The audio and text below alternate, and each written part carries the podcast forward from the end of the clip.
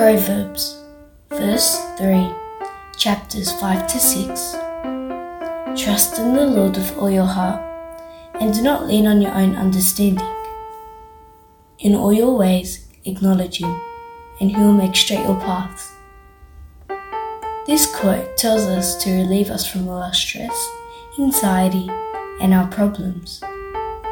Do not let pride overtake your assumptions.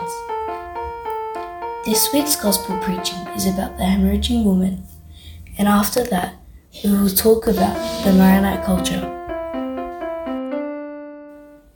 A woman who was there had been subject to bleeding for 12 years. She had suffered a great deal under the care of many doctors and had spent all she had. Yet, instead of getting better, she grew worse.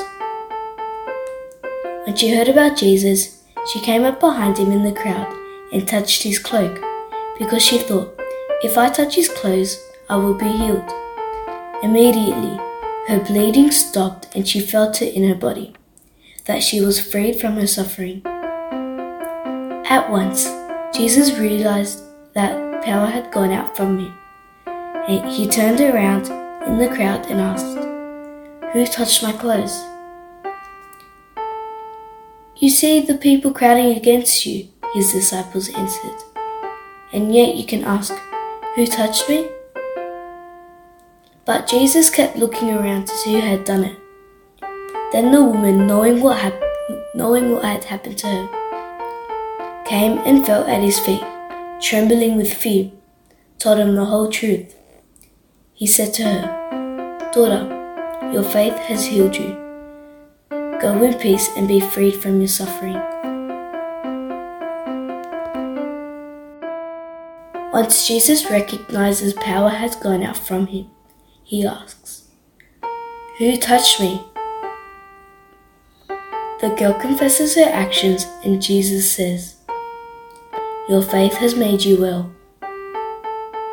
I want you to take a moment to think. What virtues did she show? How did Jesus react? The main virtues in this gospel preaching were honesty and forgiveness. The woman truthfully responded to Jesus' question. After that, Jesus forgave her for touching his cloak without consent. We should always show these virtues in our everyday life. When someone does something hurtful to you and then they apologize, we should always show forgiveness and never hold a grudge. And when you tell someone about your wrongs and say the truth, always use this wherever you go.